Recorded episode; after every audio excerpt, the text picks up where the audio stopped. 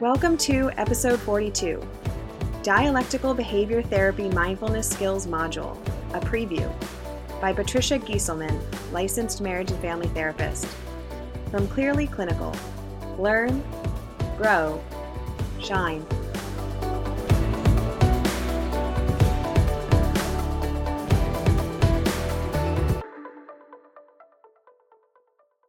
Welcome.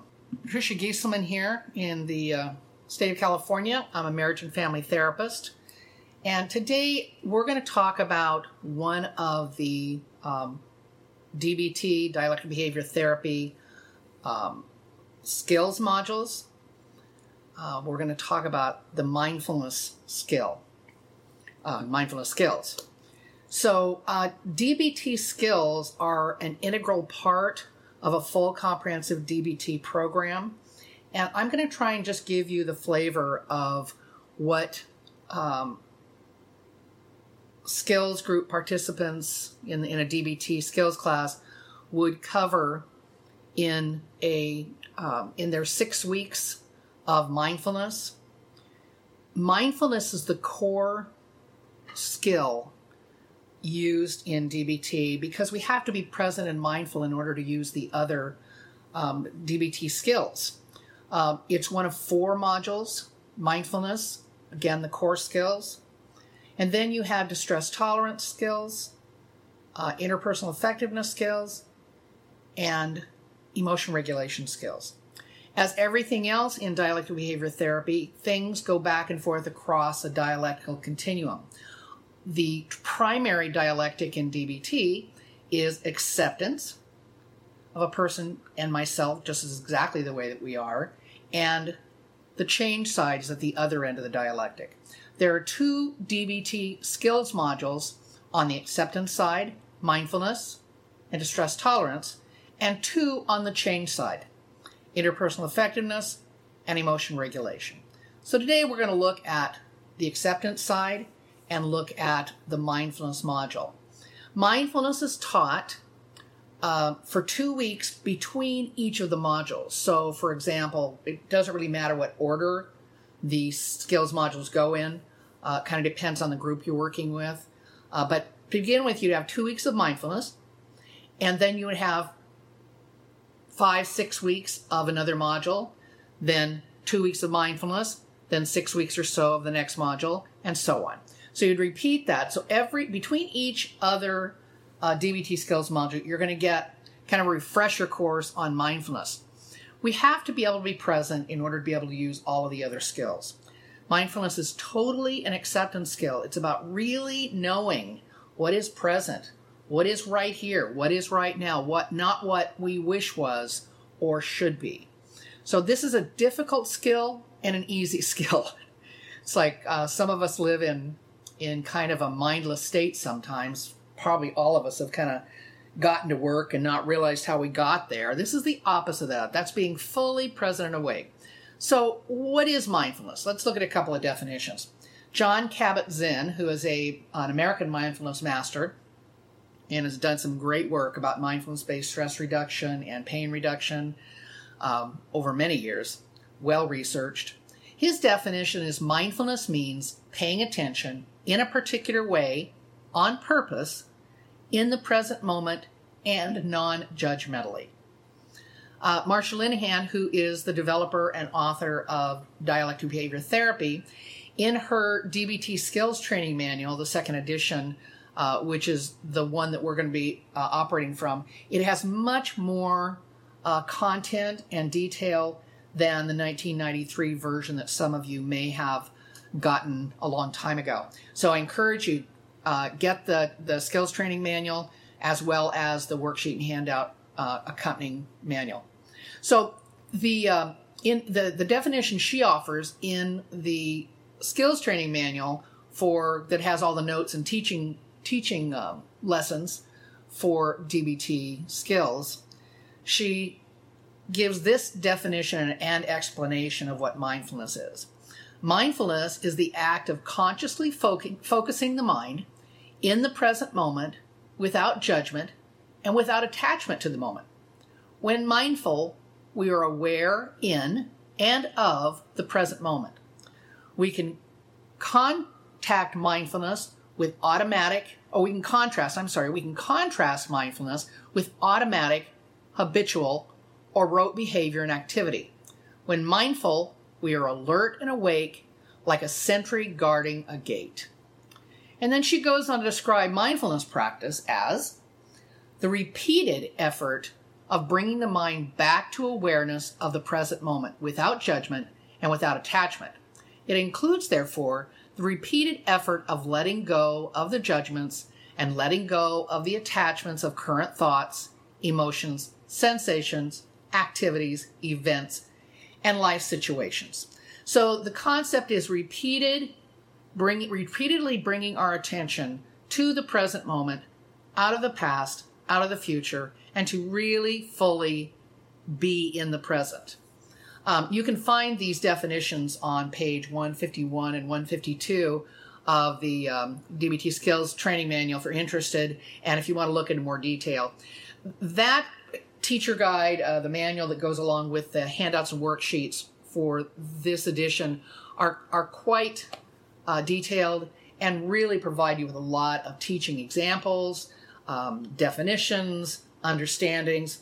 Uh, really, really awesome stuff. So I encourage you. I, I, really want to pique your curiosity and see if I can get you to go take a look at that stuff. So that's part of what I'm about. Okay. In the work I do in our practice, which is Choices Counseling and Skills Center, which is a, a private DBT uh, practice in Sierra Madre, California, which is kind of next door to uh, Pasadena. Um, we offer several types of skills group. All of them teach the same four skills modules. The multifamily groups, which are for adolescents and their families. Sometimes we use uh, Alec Miller's version of the, the skills, depending on how old the, the kids are. And there's also a version in the new skills manual that, that Marsha Linehan did that offers an adolescent version. So there's some good things, but DBT skills are DBT skills and they don't really get modified much. The examples get changed, but we're trying to teach the same four uh, skills uh, skill groupings. So the goal of mindfulness module is we want to teach and focus on quote doing what works in the moment and keep us on our path toward our long-term life worth living goals. Uh, some of you may already know this, but in the assessment period before a person even goes into skills group, we have a three to four week assessment period where a couple of things happen. Uh, in our program, we have an introduction to DBT skills uh, group, which offers them the expectations of skills group, the talks about dialectics, talks about behaviorism, uh, those kinds of things.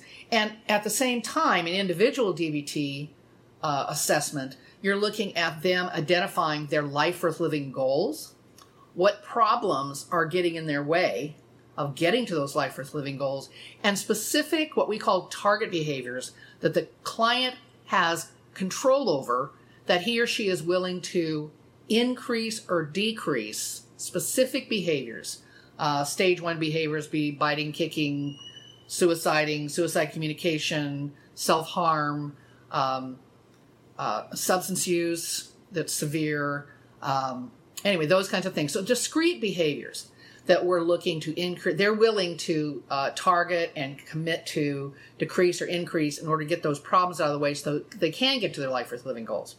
So that happens before that commitment to the life worth living goals, target behaviors happens before uh, a participant comes into group. So they come in already having things that they're going to be working on to apply all of the skills. So staying mindful is really important to kind of keep our eye on the ball and know where we're headed and, and be able to have the individual therapist help coach us to as as clients to be able to apply all of these skills to the target behaviors we're committed to to changing so um, another purpose is to participate fully in each moment with awareness it's uh, kind of like walking through life with your eyes open instead of with your eyes closed to increase acceptance and compassion for self and others, and to reduce suffering. I think a lot of people who come to therapy for whatever reason have difficulty with self compassion sometimes as much as they do with compassion for others. And another purpose is to re- reduce suffering. So, mindfulness is what? It's become more aware, to become more intentional, to set an intention and then follow the intention, to decide where I want my mind to go for a particular purpose and be able to direct it there and keep it there. Or if I go away from there, to come back from there. And mindfulness is also becoming more curious and less judgmental about what is. Um, just please know anytime you say something should or shouldn't be, you're, you're really not fully accepting what is. You're you're saying, yeah, it is, but I, I'm more focused on what it should be or what what it shouldn't be. So we all do that, and it's about learning to be aware of it. That's one of the things mindfulness helps. Mindfulness is not, by the way, relaxation. Some people think mindfulness exercise is for the function of relaxing. It's not. Um, although you, you might feel really relaxed, it's kind of a lovely side effect, but it's not the purpose. Mindfulness is not being spacey or zoned out. It's not escaping from reality. It's quite the opposite. And it's certainly not having it all together or having no emotions. Now, as I'm teaching these things to you, I want you to know that as a clinician, everything we're teaching the clients around mindfulness applies to you as well if you're going to be effective as a clinician. The idea of being fully present with our clients, um, you know, that's, you know, like very commonly known as your learning counseling practices that you have to be present. You have to be connected. You have to be authentic. So the more you practice mindfulness, the more you're aware of whether you're in the room or out of the room, whether your thoughts are, are out there figuring out what's going to happen after work or worrying about another client that you had just seen. So to be able to keep bringing yourself back to the client you're with, to the to the task at hand. So practicing mindfulness as a um, personal and professional skill for any therapist is certainly advisable. Um, in DBT, um, if you're going to be a DBT clinician, there's an expectation that you have some kind of a uh, experience with mindfulness uh, practice, with having been to some mindfulness classes or or retreats, and to know that that's part of your life, because we have to first of all know what we're asking other people to do, and to be able to practice it enough that we can model it. So I really encourage you to look at mindfulness with or without DBT as a really important practice for your your professional work, your health, uh, reducing distress, and improving your relationships. So there's two types of practices in mindfulness, and as Dr. Linehan calls them, it's opening the mind or focusing the mind. Uh, we'll, pra- we'll be practicing both as we're learning this. Opening the mind is observing and noticing whatever comes into view or awareness. For example, uh, if you're sitting in a coffee shop and just sipping your coffee or tea, you're watching, mindfully watching people walk by while you're there, just noticing and then letting go of them to observe the next person who comes along.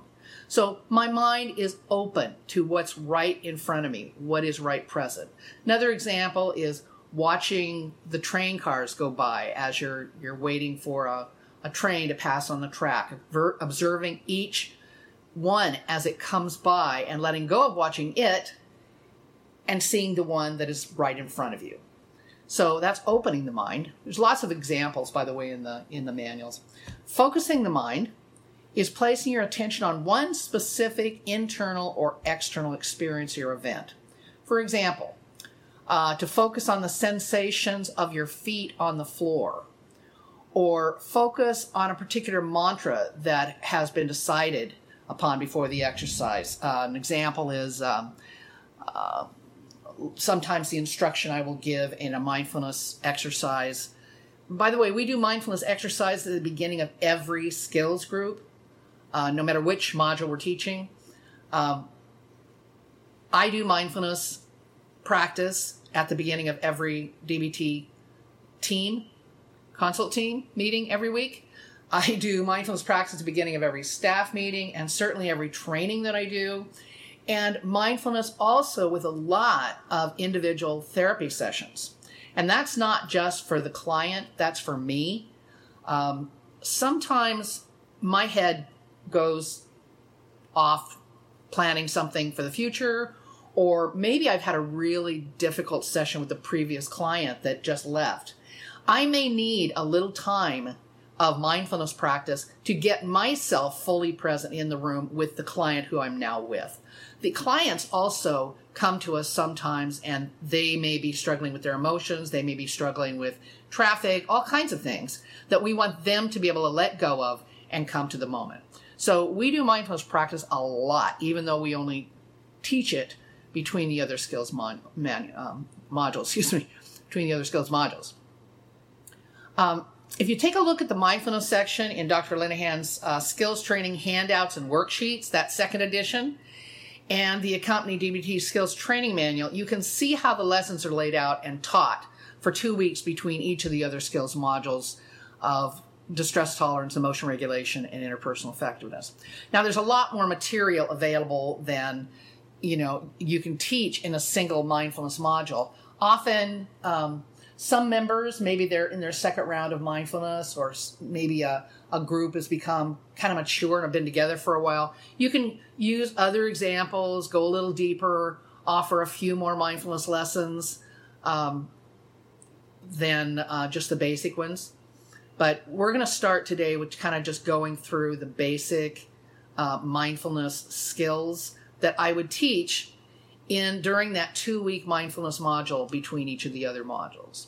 I really want to pique your interest. Obviously, we can't cover all we would in six two hour lessons of, of uh, mindfulness during a six month or 24 week uh, round of, of uh, skills modules.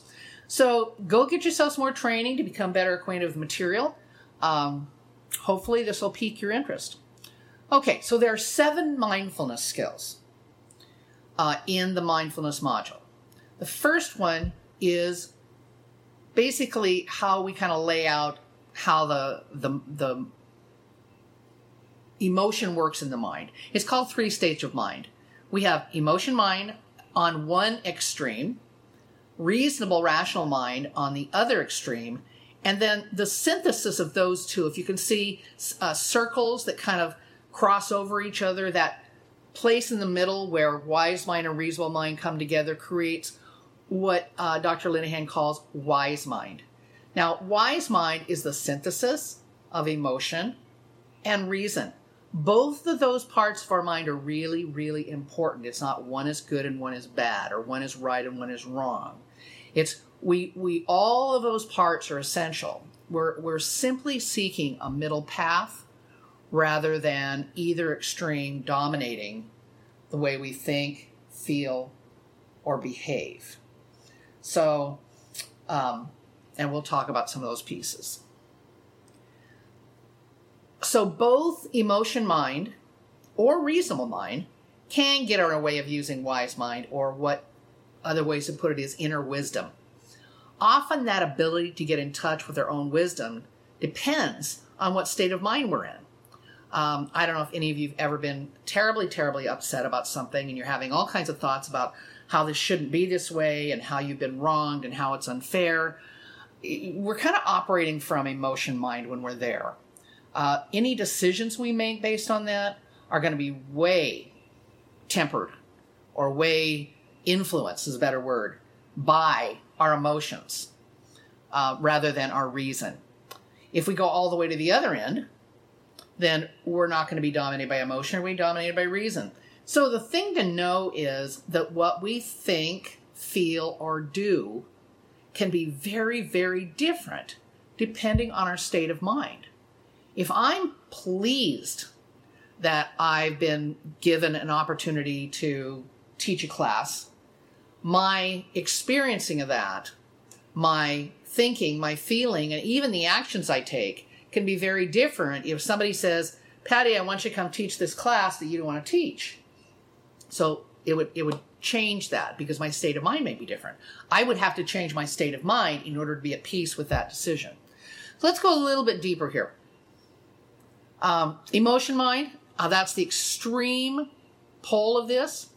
You're in hot, your emotions are hot, you're, you're uh, experiencing, your sense sensations are a little hotter than when you're in a, a cool, um, reasonable place. Uh, your thinking may be mood dependent, and that's coming from emotion focused mind. So, in there, completely, when you're completely on the edge of that, you're ruled by moods, emotions, and of course, urges to do or say things related to those emotions. So, uh, we know after we get into the emotion regulation section of the skills that every emotion has a different action urge associated with it. And we'll be, you, would be learning about that in the emotion regulation section. So the one of the urges that the, the urges that comes from inside the brain, we don't sit there and think I'm angry. What urge should I have? The brain already is reset. So if I'm angry, my urge may be to attack or to to try and get you to stop doing what you're doing or to stop blocking my path or my thoughts or my th- things I want to say. You know, if I'm in, um, if I'm sad, my urges are to cry, to maybe get silent, to maybe seek help. So it's it's those things are built in, and we just need to know that. So in emotion mind, the thing you'll find out that everything feels impulsive and urgent. People forget that that urge is part of the word urgency, which is kind of an urge emergency, which means I have an urge and I want to do it now, now, now. It's not like something I I I want to wait on. So uh, facts, reason, and logic right now in this moment are really not so important at the extreme. So you're operating kind of from your right brain only. And this is the part of your mind where emotions live anger, sadness, fear, jealousy, happiness, envy, love, disgust, shame, guilt. All of those things. Those families, you know, there's lots and lots of emotions within those families. That's just the, the sets of 10 families that, that DBT looks at. Other types of therapies think there are six families, another think there are three. It's okay. We just use that's just how we do it. So, as Dr. Linehan in our DBT Skills Training Manual says, emotion mind is your state of mind when your emotions are in control and are not balanced by reason. Emotions control your thinking and your behavior, and when you're completely in emotion mind, you're ruled by your moods, your feelings, and those urges. So think of some time when emotions have gotten in the way of acting wisely in the moment for you. Uh, I can certainly think of several. So just think about those times that, you know, big emotions showed up and I don't know if you've ever, you know, been in an argument or or somebody was upset with you and you felt wrongly accused and I don't know, anything like that. Um, or maybe really in love you know you've got a, a new a new squeeze that you're just really excited about and you really don't know them very well so there's not a whole lot of reason mind going on but you know you just you know you're just in love and there's pixie dust everywhere and that's maybe your decisions at that time would be based on emotion rather than reason or a synthesis of those things. So there's some vulnerabilities too as hu- human beings and actually as mammals that get in our way of uh, not getting caught in emotion mind. Um, some of the factors that make us vulnerable to emotion mind include more of of um, I'm thinking of the 12 step programs uh, state that they, they talk about for being at risk of substance use. Uh, one of the things they call it is halt, hungry, angry, lonely, tired. And all of us are more at risk for operating from emotion mind when we are when our vulnerabilities are up. When we're hungry angry lonely tired sick um, not hydrated uh, over over stressed lack of sleep substance use not eating well too many demands and stressors in the moment threats to our well-being uh, things like you know risks in relationships housing problems employment um, struggles or fears. So, those things can all make us more vulnerable to being in emotion mind. Let's talk about, let's go to the other side and talk about what are the benefits of emotion. Well, intense love fuels relationships. intense devotion and desire motivates us to do very difficult things or sacrificing for others. Um, if you guys are listening to this this uh, podcast, some of you are probably either in graduate school or, you know, in a uh, intern or associate position, or even licensed. So probably you've had to figure out how to get all the way through a master's degree or a PhD program. And I, I know there were certainly moments for me that my intense desire to get the goal kept me going, kept me motivated when it was very difficult to do. Um, you know, as a parent, I've got four four grown children. And As a parent, I sacrificed things for them because it was necessary to do so and important to do so. So I may not have otherwise. So it's like really intense devotion or desire or love can can help us do very difficult things. So and that requires emotion, um, passion for our beliefs and causes, and other people can change cultures. You know, for example, fighting to stop oppression. Those are things that require emotion and passion. If you want, just again, keep you curious, take a look at the Nobel Peace Prize website for some of the acceptance speeches to hear some of that passion where people have very strong beliefs, very strong passion, are able to use that emotion to peacefully resolve uh, things on our on our earth. So, good examples of how motion mind mixed with reason mind coming from from uh, a place of wise mind good stuff can happen important stuff can happen so okay let's talk about some of the problems with emotions when emotions take control and are not as effective kind of like when the results of acting on our motion is positive in the moment but has highly problematic results in the long run um, drugs and alcohol are really good examples um, being angry and, and yelling at somebody, getting them to stop is another example because emotion takes control and it can be very reinforcing or effective in the moment, but not toward the long term. Um, problems when the emotion experience don't match the facts. So I may be operating totally on an interpretation of a situation without taking the facts into consideration. And that leads to um, what we call unintended consequences sometimes because all that action was misplaced.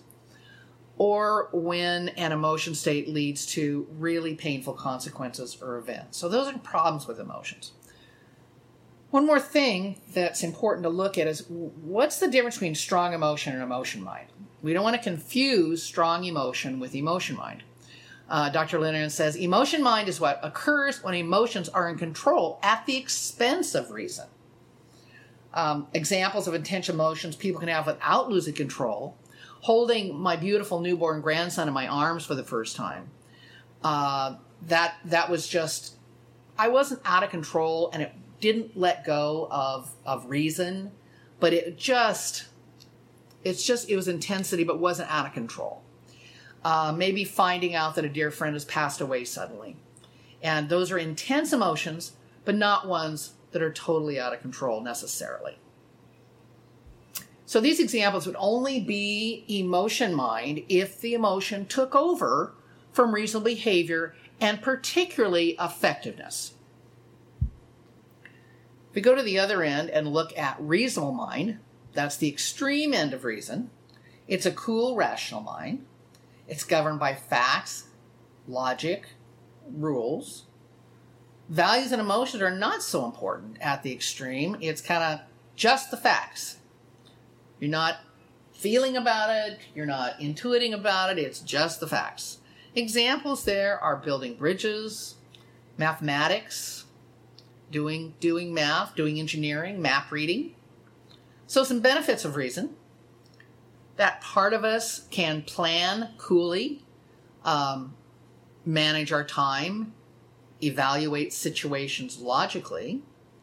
Now, some of the problems with reason at the extreme is reason mind can be cold and insensitive to emotions, concerns, needs, passion, or other aspects of, of human emotions. So, when in total reasonable mind or rational mind, whatever you want to call it, we can ignore our emotions or ignore the emotions of people we care about because we can become so focused on a task.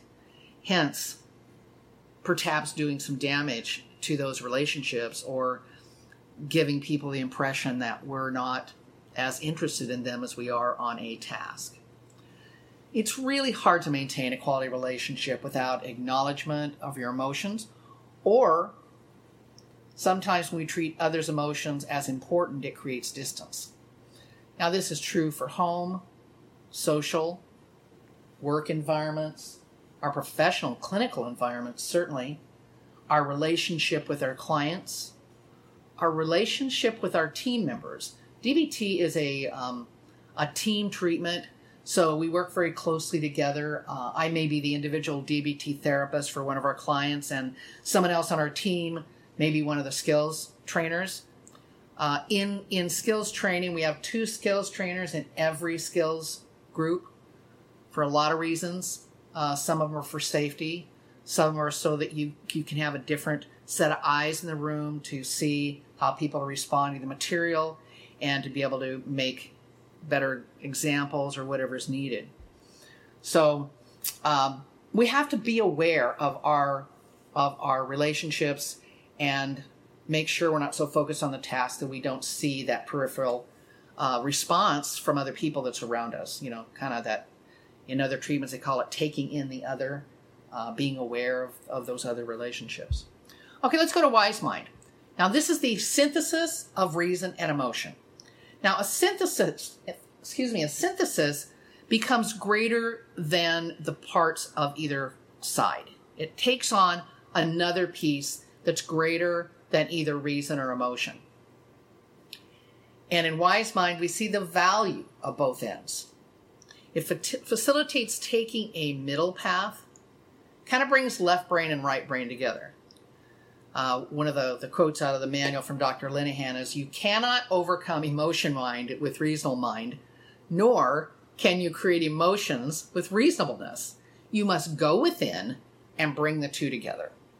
So it's not a right, wrong kind of a deal, it's a synthesis. The other thing that your clients will need to know in DBT, because oftentimes our clients doubt themselves, everyone has the capacity for using wise mind or inner wisdom. Uh, just like everyone has a heart, we're not always thinking about our heart beating, but we all have a heart. We may not be attending to it, but we all have a heart. So the letting everybody know and cheerleading them that they they do have have the ability and capacity for wise mind. Wise mind includes the ability to select and use skillful means to do what works. The um, sixth or the, the third how skill is effectively in the mindfulness skills. So it's about doing what works. And we kind of have two meanings for effectiveness. When we get over there, we'll look at that in in the the mindfulness skills it's like do what works in the moment and keeps me on my path to my long-term goals not either or so sometimes it really helps us apply common sense and the experience that we've had from past mistakes or past successes to do things differently or to do things again in ways that are effective um, some of you in your um, counseling uh, classes may have heard of Rollo May. Um, he had a brother named Gerald May. Who knew? I didn't until I read this quote. But Gerald May in 1982 said this about, about wise minds. Kind of like it. Wisdom, wise mind, or wise knowing depends on the integration of all ways of knowing something knowing by observing, knowing by analyzing logically, knowing by what we experience in our bodies, knowing by what we do, and knowing by intuition. That's Gerald May, 1982. Nice statement. So, here we go to how do we get to wise mind? Uh, it requires practice over and over, and we really want to do it before we need it for the big game. So, when we're practicing in skills, we practice mindfulness every single week, trying to get to the example of getting to wise mind. So here's an example. Just a, this is an example I use with, um, I think I used this with middle schoolers when we were teaching the three states of mind. So emotion mind, which is emotion only, uh, the, the example was I missed my ride to school. So here's Billy. He missed his ride to school. Emotion mind says, I'm angry at myself, saying, I'm so stupid. Miss Beazle is mean. She should have waited for me. I'm mad at her for not waiting. That's emotion mind. Reason, just examine. There can be other answers. This is just, you know, one example to use. Next one is reasonable mind. There's no emotion. And here we go. Billy says to himself, Well, in order to obtain transportation from Mrs. Beazle, I am required to be waiting curbside at exactly 7:04 a.m. I was leaving my room at 7:04 a.m. Of course, I missed my ride. It's only logical. So there's old enough remember Star Trek. There's kind of Spock. Wise mind example of that situation is I did miss my ride to school and I'm disappointed. I can take a city bus and get there just a few minutes late. I'm a good problem solver and willing to take the tardy ticket as a consequence. So here's a lovely synthesis of emotion and reason. It was interesting when I was teaching this to, to kids. They, they kept wanting to make wise mind actually be reasonable mind. They, they thought I've got to get rid of my emotion in order to be in wise mind. But this example says, no, I don't have to get rid of my emotion. I have to acknowledge and be aware I'm disappointed. I did miss my ride. Reasonable mind says, how can I get there and be late? How can I be a problem solver and take the tardy ticket as a consequence? So I don't have to feel great about it, but I can feel okay about it. So it's the synthesis of emotion and reason. That's just one of the examples we've used that kind of we, we break kids into groups and have them practice this, kind of make it a game. So give them several different examples and have them come up with emotion mind, reasonable mind, and wise mind. It's kind of like a choose your own adventure kind of a thing so that they could really see what would happen depending on what state of mind I was in when I was doing it. Okay, now let's move on to the what and the how skills. The what and the how skills are the recipe of how to get to wise mind. And uh, the what skills are what you do when practicing mindfulness or being mindful and being in my mind. And the how skills are how you do the what skills. So the what skills must be done in chronological order.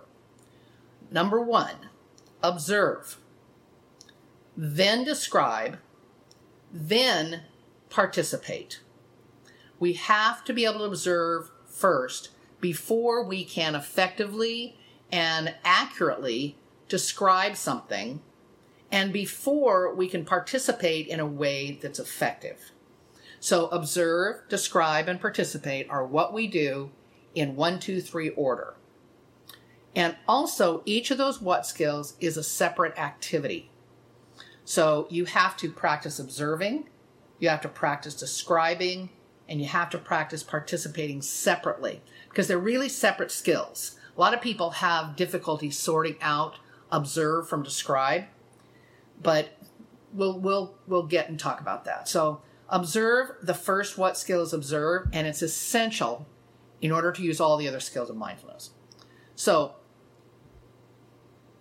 Dr. Linehan describes control your attention, but not what you see. Push away nothing, cling to nothing. An example that's given in the book of Observe is you're laying on a, a blanket out under the stars and the trees, and leaves fall on your the blanket that you're laying on. And it's accepting everything that just comes, just noticing it, observing it, not trying to clean off the blanket or get the leaves to stop falling off the tree.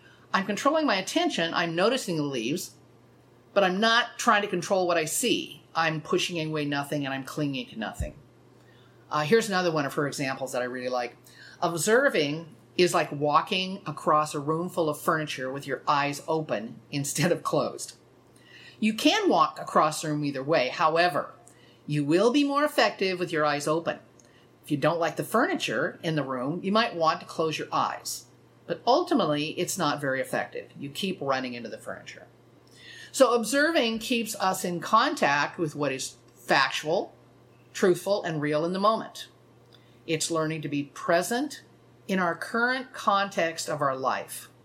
Uh, sometimes I use the example that, you know, I'm in today's movie, I'm living in today's movie, today, the Monday, the whatever date this is. And, but if my brain keeps bringing in the soundtrack of what happened to me five years ago when I was in a similar place as I am here on Monday, then I'm not staying with the context of the moment. I keep bringing in, in, in interpretations from the past to apply to the present. Um, when we're observing, we get to we get to get information from the world to use to make needed changes or to advise us to keep doing what we're doing. A part of that's called learning from our mistakes.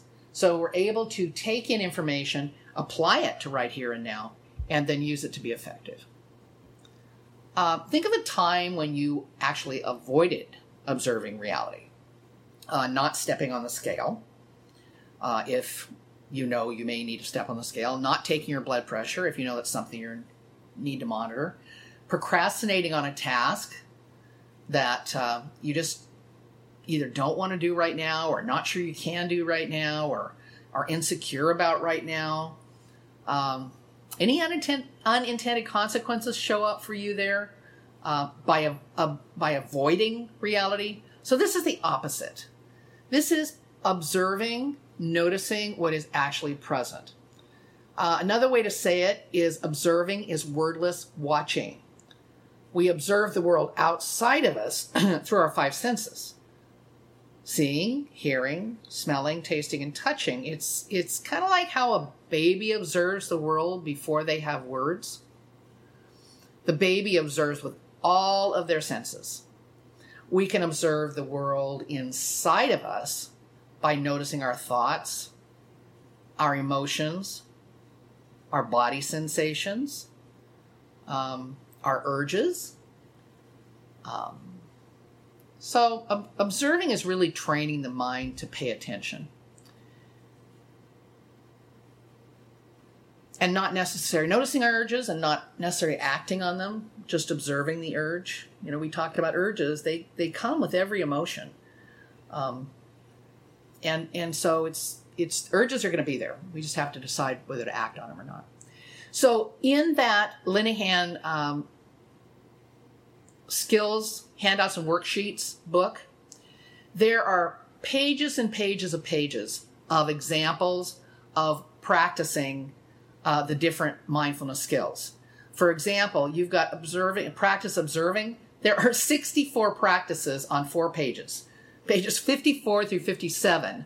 Now, it may give you the impression that Dr. Linehan thinks that practicing observing may be really important for DBT therapists and for DBT um, participants, I, I'm thinking that may be true. And then we'll move to describing. Describing is what you do second. Remember, you do these in order. It's putting words on the experience that we just noticed, that we observed. Now, we're not talking about putting an interpretation on it or putting meaning on it or putting a motive on it or putting an intention on it. It's just describing it.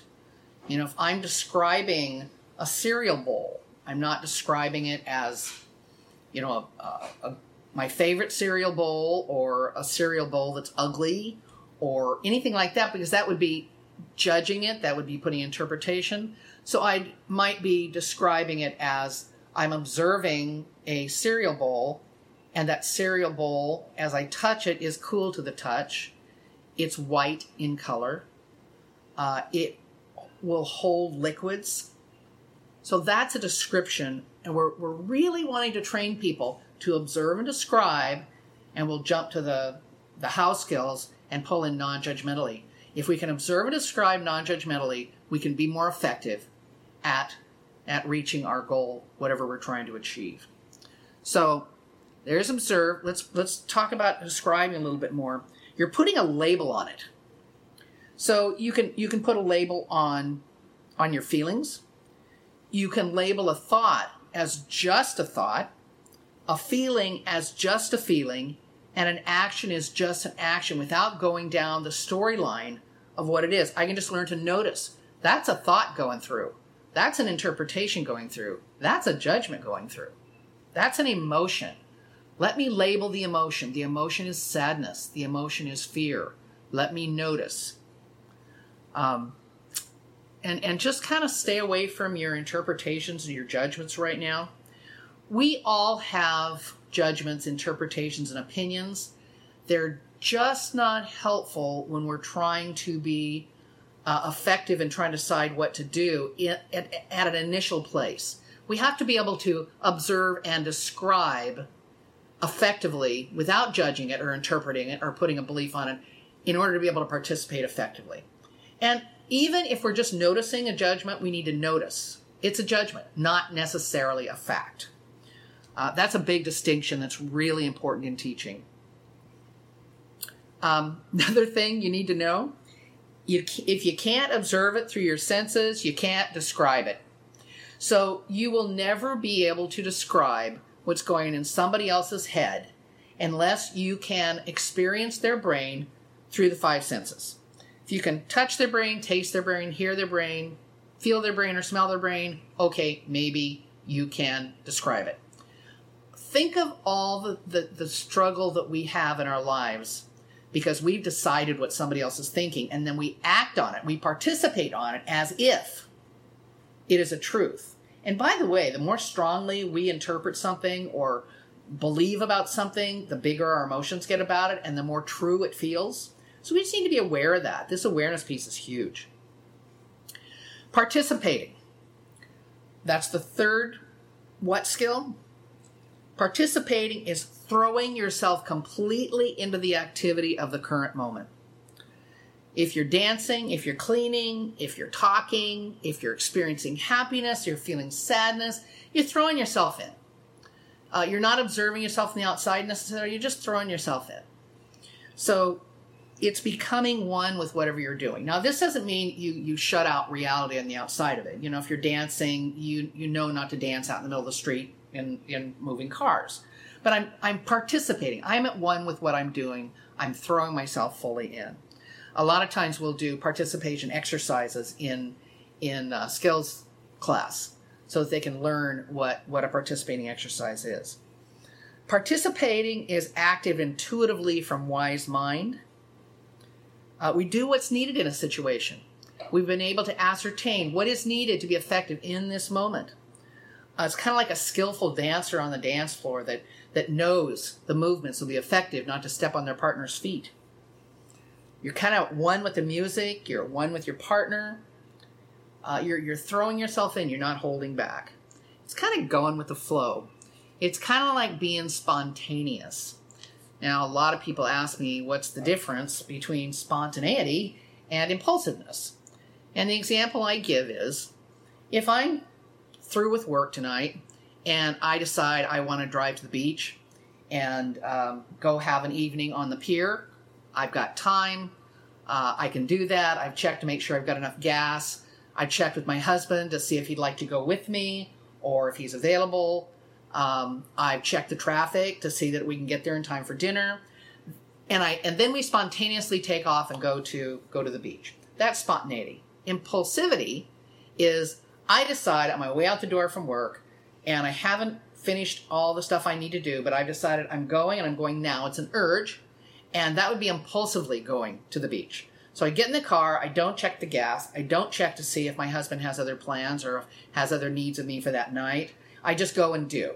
So it's kind of like the difference between spontaneity and impulsivity is kind of like the difference between um, AWOL, running away, and going on vacation. A vacation is planful. It is it is you made sure everything's taken care of, the doors are locked, the cats are fed, and you may leave on vacation very quickly. Spontaneity. Running away from home, AWOL, is I'm leaving with no plan to get back, and not even a plan how to get there. So, good examples on how to do that. So, the um, then you've got in, in this book you've got pages and pages of practice with observing, describing, and participating and now we're going to talk about the how skills. The how skills are how you do the what skills of observing, describing, participating. I'd love to have a piece of paper that you could look at with this. Um, but if you wanted to go look that up, the how skills are on page, uh, let's see. Wise Minds on page 50 of the handouts and worksheets. The the how skills are on page 53 and I'm sorry, the what skills are on page 53 and the how skills are on page 60. For those of us who kind of need to look at things visually as well as as hear though. So if we look at the how skills, first one's non-judgmentally. We see it, we describe it, but we don't look at it as good or bad. It's just the facts. We don't look at it as right or wrong. We don't look at it as pleasurable, non-pleasurable. We just we just look at it. Um, now, non-judgmentally doesn't mean we don't acknowledge the difference between helpful and harmful, between safe and dangerous. We observe and describe that. We just we just don't we just don't judge it. If that's harmful, I'm going to stay away from it. I'm just not going to judge that it's harmful. Um, if it's safe, I'm going to judge that it's safe and I'm going to participate with it if I choose to. Acknowledging your values, your wishes, acknowledging your emotional reactions to things. Is boy, that was a big emotional. That that man, that that reaction to what I just saw really was a giant response to me. That was big. I'm not going to judge it. I'm going to notice it. I may say, you know, out of a five of a, from a subjective units of distress or discomfort, uh, with five being a tsunami and one being meh, so not much emotion at all, I'm going to notice that, man, I was at four out of five of anger when I heard that be said. I'm going to notice that. I'm just not going to judge it. And uh, kind of the last point I want to make on this, there's lots more to teach, but one of the last things I want to talk about is when you observe and describe yourself judging, be careful not to judge your judging. Just observe and describe that you're judging, and then let it go and go back to observing, describing. Just like when we're doing mindfulness practice and we notice ourselves go away to distractions, to thoughts about what we're going to do next, thoughts about my tummy growling and what I know I'm going to have for lunch. I just notice that and I come on back to the focus that I'm on in my mindfulness practice. So, judgments are interpretations, beliefs, motives, what I think you're thinking, uh, and a variety of other things. These, again, we're not judging them. We notice they're there. We just need to know they're not facts. I think the best way to tell the difference between observing and describing and so, something that is and an interpretation is if there's more than one potential interpretation of what you're looking at, it's probably not a fact. It's probably an interpretation. So, you know, think about it, maybe think about it that way. That may be helpful. Okay, the second how skill. Oh, one more thing about the how skills. It's what you it's how you do the what skills. So, observe is the first what skill. You observe non judgmentally, you observe one mindfully, which is the next how skill, and you observe effectively, which is the last how skill. So, you observe non judgmentally, you describe non judgmentally, and you participate non judgmentally. Same thing with the other two of the what skills. You describe non judgmentally, you describe one thing at a time, and you describe effectively, and the same thing with participate. You participate non judgmentally, you participate one thing at a time or one mindfully, and you participate effectively. So you kind of want to just kind of do what you're doing and let everything else go in that moment. By the way, that's the most effective you can be as a therapist is to really be present, only do one thing at a time. If I'm with you as a client or with you as a student or as you as a friend, I'm going to be with you and nowhere else. That's relationship skills right there. So um, do one thing at a time. Notice the desire to kind of go think about something else and just gently bring your brain back to that. Uh, when I'm doing one of the mindfulness exercises I use is I it, it involves imaginary post-it notes of different colors. So um, so I've got my little sticky notes, and if I'm observing my my breath, and one of my favorite ones is to breathe into the count of five or six, and out to the count of or into the count of four or five, and out to the count of uh, six to eight, and just notice any thoughts, emotions, judgments, body sensations, distractions, lists. And I just got different colored imaginary post posting notes and I go, okay, that was a thought, and I go back to my breathing. That was a judgment, I go back to my breathing. That was a list, I go back to my breathing. Without going down the storyline of whatever it is I'm thinking, just notice it and gently and kindly bring myself back from the judgment, the distraction, to my counting. And if I lose track, I just start over. So that's an example of that. So one of the things that um, Thich Nhat teaches really well, some of this stuff too, and uh, Dr. Linehan does as well. It's like when you're when you're eating, eat.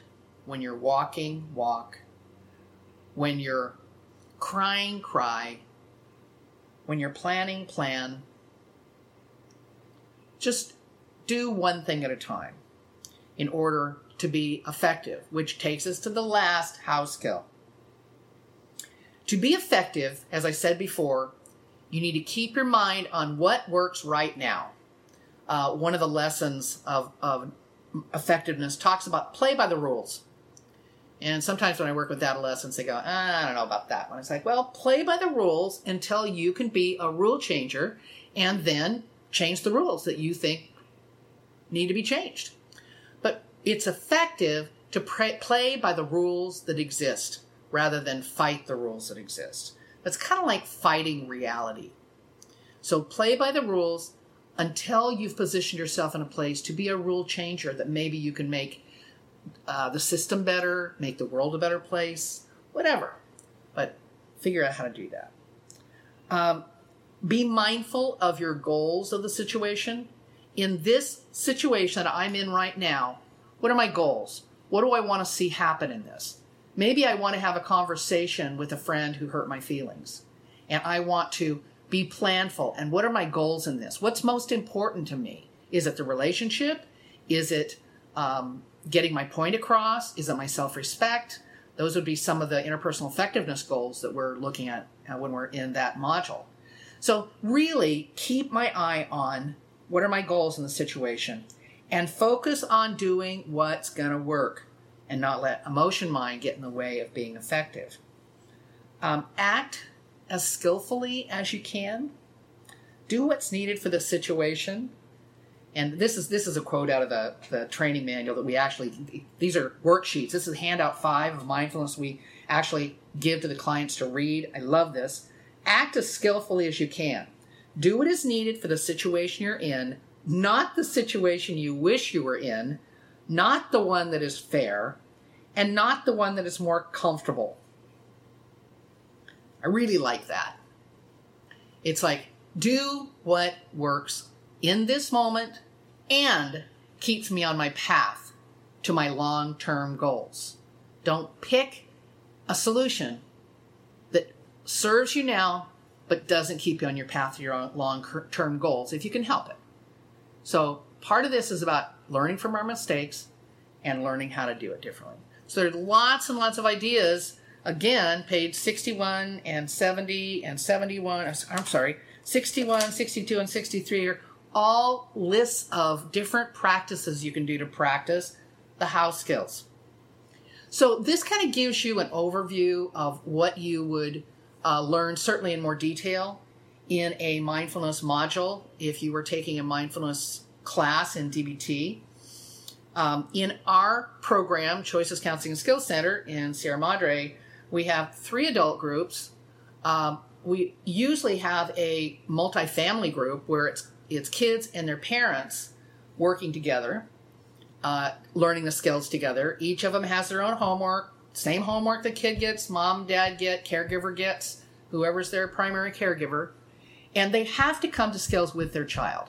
Um, we don't have separate groups for parents and for youth, we kind of follow Alec Miller's model of uh, the multifamily group, and we found it to work really, really well because there's a little bit of accountability partner there. If you know, kid looks over and go, "Oh, mom, you didn't do your homework," you know, or you know, we can learn to actually practice and hear hear other families uh, as they struggle and as they use their skills, so we can learn from each other. Uh, it becomes a really good support system.